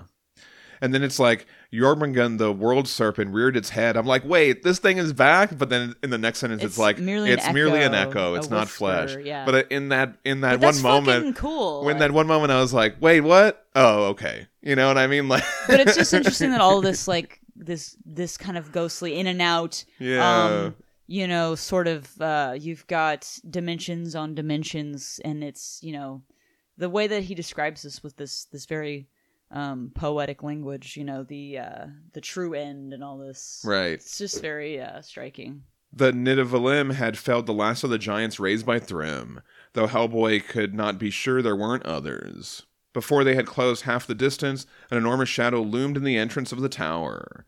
Thrym stepped out into the courtyard. So finally we have Thrym, the big bad. And it's so it describes him. He's got like these long horns, and then there's like this ice at the end, and like he's got like long fingernails made of ice, you know, Right claws or whatever. That's pretty cool. I like that. And when he came out of the ground originally, he had those trees coming out of him, and so those trees have come out, but there's still one in there. The third and the largest remained. It protruded from Thrym's abdomen like the truncated vestiges of some half born conjoined twin.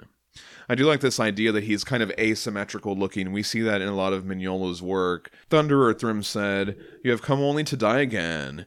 It is well, for the first time it was not my hand that took your life. And then those little Svartalv things come out again. It says, Oil slick beasts he had once thought of as weasels. We talked about that a lot. Are they weasels? Are they not? Does he see them as weasels? And so it says he thought of them as weasels, so it makes me think they're not really that.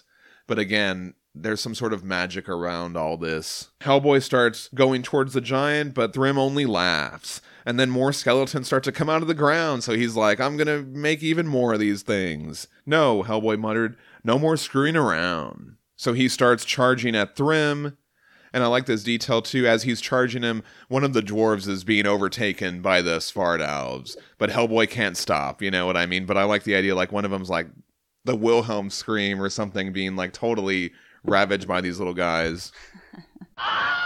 we love to point the wilhelm scream out when we hear there are movies where it will happen like twice in succession in the same scene sometimes Yeah, yeah. Apparently, there's even like a female version of the Willem scream. really Oh, okay. Yeah, I'll have heard to it. look for It- that.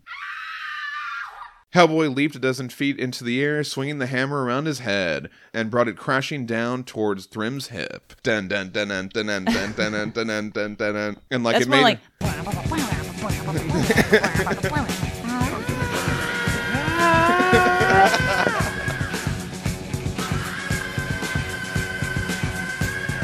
That was what I totally heard right here. These like coming down, and it says he swings it around. So when they show it, it doesn't have the strap, but I almost imagine him like he's doing the Thor thing. Sure, where he swings it around. You know for what I mean? And that would be so awesome. I just, good. God, I would love to see that. Thrym's icy claws tore the wool from Hellboy's chest and back and gashed his flesh. So Hellboy's all bleeding. Thrym reached down for him with both hands. And then he jerked back to his awareness. Hellboy swung Mjolnir, shattering the Frost King's left hand into massive shards of ice. And the other hand is still grabbing him, so then he's like, that hurt, and then he regrows that hand, uh, the one that Hellboy just shattered, and then he traps Hellboy in a block of ice. And then we even get like a nice little image of that too. I really like that. Yeah, it says no sarcastic or bitter retort came from Hellboy. His eyes were wide beyond that shroud of ice, and his lungs, though large, burned with the need for air. He stared at Thrym through the blue white suffocating sheen, and a sadness deep as the marrow took root inside him. Hellboy could not tell if that melancholy was his own or that of the spirit within him. Thrym did not belong here. None of these dead things did.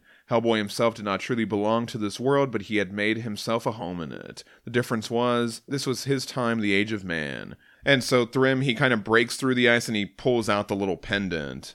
This ought to have been cast in my image, he says. Lightning flickered in the veins above the sky, and so it comes down and shatters the eyes. Hellboy swung the hammer and splintered the giant's knee. So again, we get that Led Zeppelin going, right? and like the here's where the lightning came down. You, you skipped over the part where he uh, uh, said, uh, "In the encroaching blackness inside his mind, he met the Thunder Bearer's essence. Together, they reached out to the storm." Oh, And then nice. Yeah. yeah. Yeah, that's awesome. So like again, I see that very cinematically. Like he actually sees Thor, they walk towards each other or something like that. Yeah. In like the mindscape or whatever. Yeah, and so then he breaks out of the ice, the lightning comes down. He swung and splintered the giant's knee. So when Thrym it gets down on the floor, it says that he has every instinct to strike with Mjolnir again. Instead, Hellboy reached up with his left hand, the strength of the Aesir and the storm reverberating through his body, every nerve ending and every tendon ripping with that power, and he grabbed hold of the trunk of the tree that jutted from Thrym's lower rib cage. So instead of using the hammer, he's like, oh, I'll just do this instead. This is easier. Because I think of like the tree is almost like a plug. So once he pulls that out, like all this stuff starts pouring out of the monster and he just kind of like goes out that way, which I really like. I think that's super cool. All around the courtyard, the bones of giants tumbled to the ground. Now he's been overpowered and he's like, bring the thunder then. That's another like Viking thing. Like the giant's Yeah, like, okay, dope as hell. you beat me, so That's go a ahead. sweet line. Let's do this. Hellboy did. He raised Mjolnir and lightning crashed down from the sky, shearing off Thrym's left arm at the shoulder. Then he brought the hammer crashing down and caved in the Frost King's skull. Snapping off his horns, tearing away that blue white mist from his eyes in a blast of energy that might have been the giant's soul essence. So then Eitri comes up and he's like, You fought well, Thunderbearer. We are all that remain now, but my cousins and my brothers were honored to die at your side. I will remember them and you. And he's like, Look, I'm not him. I'm not You've got to realize man." that. And he's like, Yes, Hellboy, we know. And talks about like at that moment they kind of like look just like a homeless guy. Like he sees he's starting to see these guys different too. I, I thought that was an interesting detail because it's like he uh, earlier they said like people Yeah. don't choose to see us, so they don't see them as these Viking Nidavellim. yeah. Um, so then they turn around and they see Mist coming, and she's got Ratatosk on her shoulder. Yay. She smiles, and then she touches the in between his horn stumps in the middle of his head, and then the hammer drops. Nice. And he tells them to keep the hammer. Yeah, he's like, "Hey, can you can you take this thing and just keep it?" And they're like, "Yeah, we'll uh, we'll definitely do that." Eitri says there are others of our kind in Stockholm and in Copenhagen and throughout the Northlands. Mjolnir will be kept out of the hands of the unworthy and never will be wielded again unless the Thunderbear returns. And Hellboy's like, well, I don't think he's coming back, but you never know. hmm, you never know. Ah, I never know. They leave it open for Oh. the sequel. This image where he's dropping Mjolnir after she touched his head, I, Meow, I meow. really like. I really like that image, and I just kind of tapped on it like my phone to try to zoom in like an idiot. Haha. oh Oh, man. You tapped on the book? Yes, I did. Oh, Aubrey. yeah, but that is a cool moment. And that's where I was like, oh, it doesn't have the straps. I kind of wish it had the straps so he could swing it around like the Marvel's Thor. oh man. The Jack Kirby Thor. There you go. They also mention Lit is one of the other uh, Nidavellim that's with Eitri. He's one of the ones that survived. Um, that is an actual. He's a guy. Yeah, he's an actual guy. So as Hellboy's walking off, he's looking for Abe. As he struggled to maintain his balance, a glimmer of starlight off metal caught his eye, and he realized it was the pendant. Remember, Thrym had taken that in the middle of the battle. For a long moment, he stared at it, tempted to leave it there. And then he sees Abe and Pernilla. So then he gives it to her. This is pretty much all that's left except the bones. Figured you should have it. If you want to put it in a museum or something, or you just want to keep it for yourself, either way is fine with me. Just, well, it might be a bad idea to wear it. So I hope she's not like her father and later is like, hmm. No, I think we've we've seen that Right. she's she's definitely not. When he said that, I had an image of like several years later, somebody's visiting her and sees that and goes, "Ooh, that's a cool necklace," and puts it on, and then all hell breaks loose. Right. And they ask what happened to the hammer, but Hellboy says the dwarves took it. What was I going to do with it? He asks if they find any survivors, and they tell him about the people that they found. We should all try to get some sleep at least until sunrise. If the walk to the nearest village isn't as long as the walk up here, I'd rather do it under the sun. Hellboy says, All right, but just a few hours of sleep. At dawn, we hit the trail out of here. My stomach's already rumbling. I like how he says, "I just want some really bad Chinese takeout." Yeah. that's just that's all I want. because they're like, oh, we have some food in our packs, and he's like, none of that crap. I want some bad Chinese takeout, maybe kung pao shrimp and some Peking ravioli.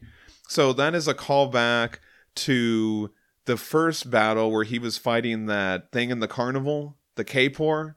yeah. He tells it, just go get some Peking ravioli. Yeah. That's what he told him. And So- at that moment, Abe is like, "Ah, he's back. I got my friend back.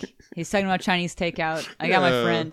And so he's like, "You know, it's it's good to have you back." And he's like, "Ah, it's good to be back." And so next time I say I don't want to fucking go somewhere that's cold, he's like, "Bali, baby, going to Bali." yeah. Cute little portrait right there at the end. Oh yeah, cap it off. really The cool, end. really nice. Yeah, so let's talk about this a little bit because I did like the story. I love the way Golden did the action. I like the idea that killing Thrym was like pulling this tree out and stuff like that. But I was a little. I thought Pernilla was going to do something. Yeah, I kind of was waiting for that to happen, and then that he didn't really do anything with her. I thought she was going to become one of the I Valkyrie. thought she was gonna be yeah, like a like- weird ghost so lady. one thing she did is she was like, "Oh, Logi, you, I know about this. You have to do this." So that was like one moment where she wasn't like, Yeah. "Whoa, whoa, what?" She was like, "Oh, wait, I know how to. Th- I know the answer to this." But that was really like the only really moment that they gave. yeah, her. I really did think she was gonna end up being like, surprise, I'm somebody from Norse mythology or something. just like something took over Hellboy. I thought surprise, something was going to take over. yeah, her. I don't know. It was So anyway, that was one Yeah, thing. It, I, I just kind of got the impression that she was there to kind of be like a convenient, like, by the way, I know about this in mythology. That's so and so. But then she was also surprised by so much shit, and I was like, well, yeah. what? Uh, I w- I thought maybe she was like um, Myers from the Hellboy movie, like supposed to be us, like the person Yeah. that they're bringing into the thing. Sure. So you got to have one of those. you gotta have the that's like the that's that's the reader. You're that's how you're discovering the. Everyone's gonna explain stuff to this character so that they can explain it to you. yes, exactly. So yeah, that's kind of how I took her character. I, I just thought she was there because her father died. Well, and and that's kind of what they said initially was that she wanted the closure of seeing Thrym destroyed. So she did get that, you know, and maybe her getting the pendant at the end is kind of like capping Sure, that off. sure, you but know what again, mean? I, I I think that we were all kind of waiting for that to be a bigger reveal of like just because they described her as a ghost, so- yeah. they kept saying that she was ghostly and she was like.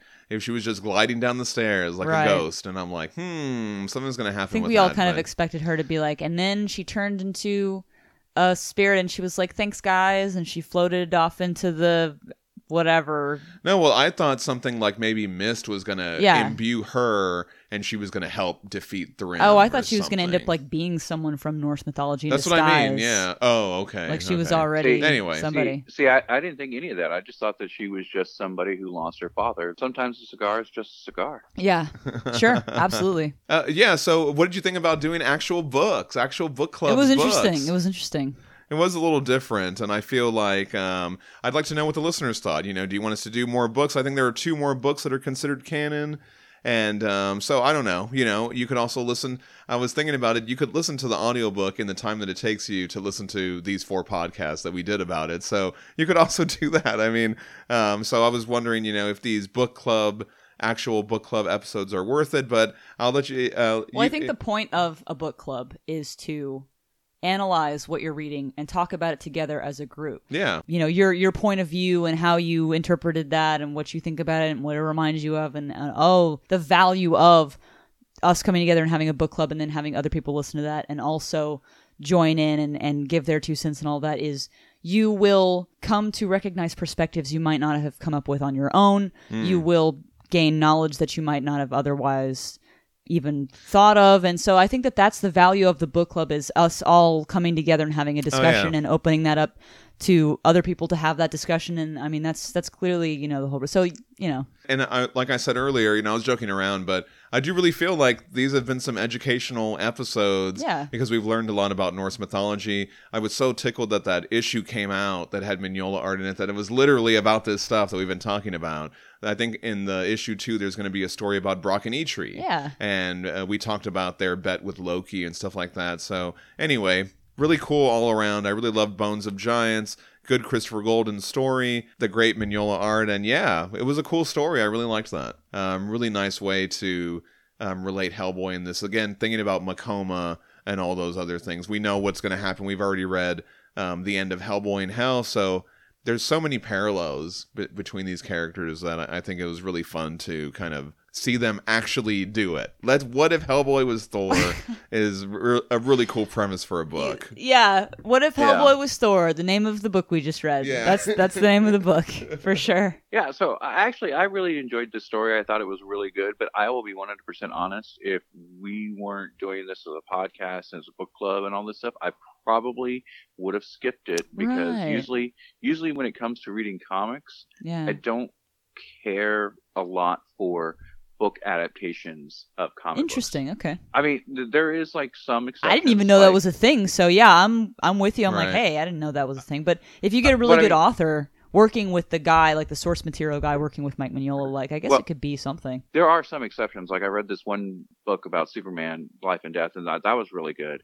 Um, but for the most part, when it comes to book versions of comic books, I'm like, why can't I just read the comic? Sure, sure. You know, Because Mike mean, Mike was like, I didn't want to draw that.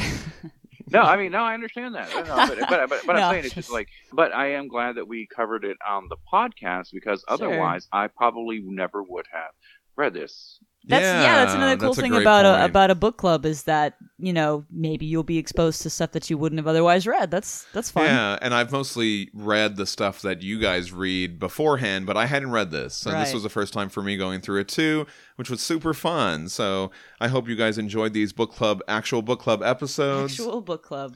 And we'll be back with some comics next week and doing some fun stuff. So I can't wait to listen to all your feedback. And now Aubrey's going to say all Aubrey's the things. Aubrey's gonna say all the things. All right, everybody. We finished an actual book on the book club, and I want to hear what you thought about it. You can send us a hey you damn guys at hellboybookclub at gmail.com. Follow us on Facebook at Hellboy Book Club Podcast and on Instagram and Twitter at Hellboy Book Club. You can also find all of our resources on our Facebook About section and our Podbean website. As always, a special thank you to the Side Street Steppers for the amazing theme music you provided for us. Thank you so much. Also, thank you, Mark, for helping us with the reading order. Thank you, John, for being an editing wizard. Thank you, Danielle, for being amazing. Um, you can find the podcast on Podbean, Apple Podcasts, Spotify, Stitcher, or wherever you get your podcast from. Next week, our Hellboy Halloween crossover spectacular returns, and we will be reading Hellboy Goon, Hellboy Beast of Burden, Hellboy Fearless Dawn, and we might even have a surprise. Oh. Spooky Or we might not. Spooky surprise. hmm Or not. You know, it's a surprise. so you know what to do. Pull out them back issues, pull out them trades, get those digitals, and join us next week on the Hellboy Book Club podcast. Thanks for listening, everybody. I'm John Salinas. On I- the bones of giants. And I'm Aubrey Lovelace saying, I got a mythological monkey on my back. Bones of Giants. Bones of Giants. It's actual book club. Uh, Bones of um, Giants. Aubrey,